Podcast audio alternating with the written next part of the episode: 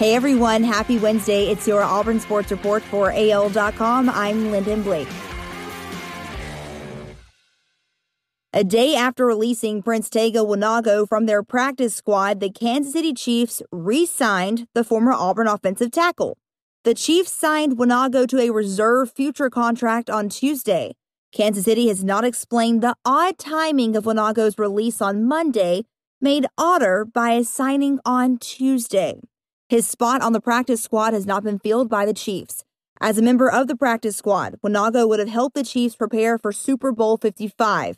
Kansas City is scheduled to defend its NFL championship against the Tampa Bay Buccaneers on February 7th. For Bryan Harsin's football program, success on the field goes back to hard work in the weight room, and he announced Tuesday the other four coaches who will help train the Tigers alongside Jeff Pittman. Auburn will add Brandon Pringle, Anthony Lazard, Dennis Love, and Akeem Robinson to its strength and conditioning staff. Pringle is the associate strength and conditioning coach, while the other three are assistants. Each one will oversee specific position groups. SEC football media days will be back in Hoover in 2021, the league office announced Tuesday.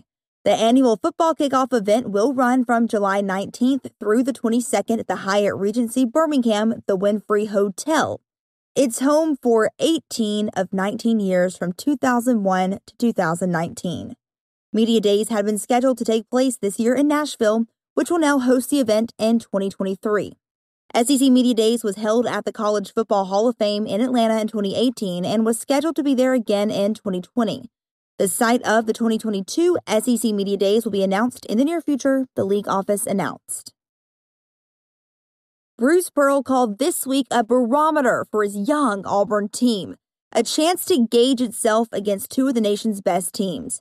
The first round of that test on Tuesday night showed that Auburn not only has the talent and the ability to hang with those type of teams, but that it's good enough to knock off at least one of them.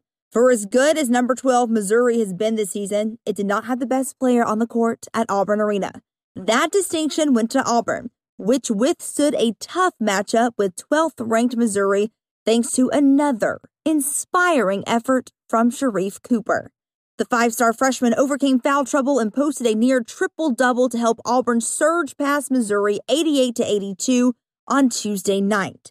Cooper finished with 28 points, 8 rebounds, and 7 assists as Auburn picked up its biggest win of the season.